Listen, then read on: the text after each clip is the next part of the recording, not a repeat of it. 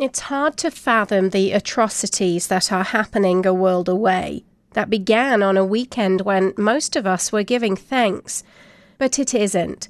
What happened between Israel and Hamas has impacted so many countries and its citizens.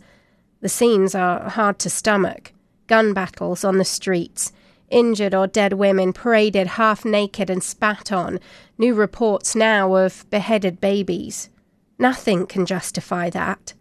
It is such an incredibly complex issue that certainly it can't be reduced to a soundbite in a commentary. But with Israel now retaliating, think about what the hospitals and healthcare workers there will now face. Supplies won't last. The death toll will continue. No one wins in a situation like this. But the world must make it clear the utter lack of humanity by Hamas cannot be tolerated. I'm Sarah Mills.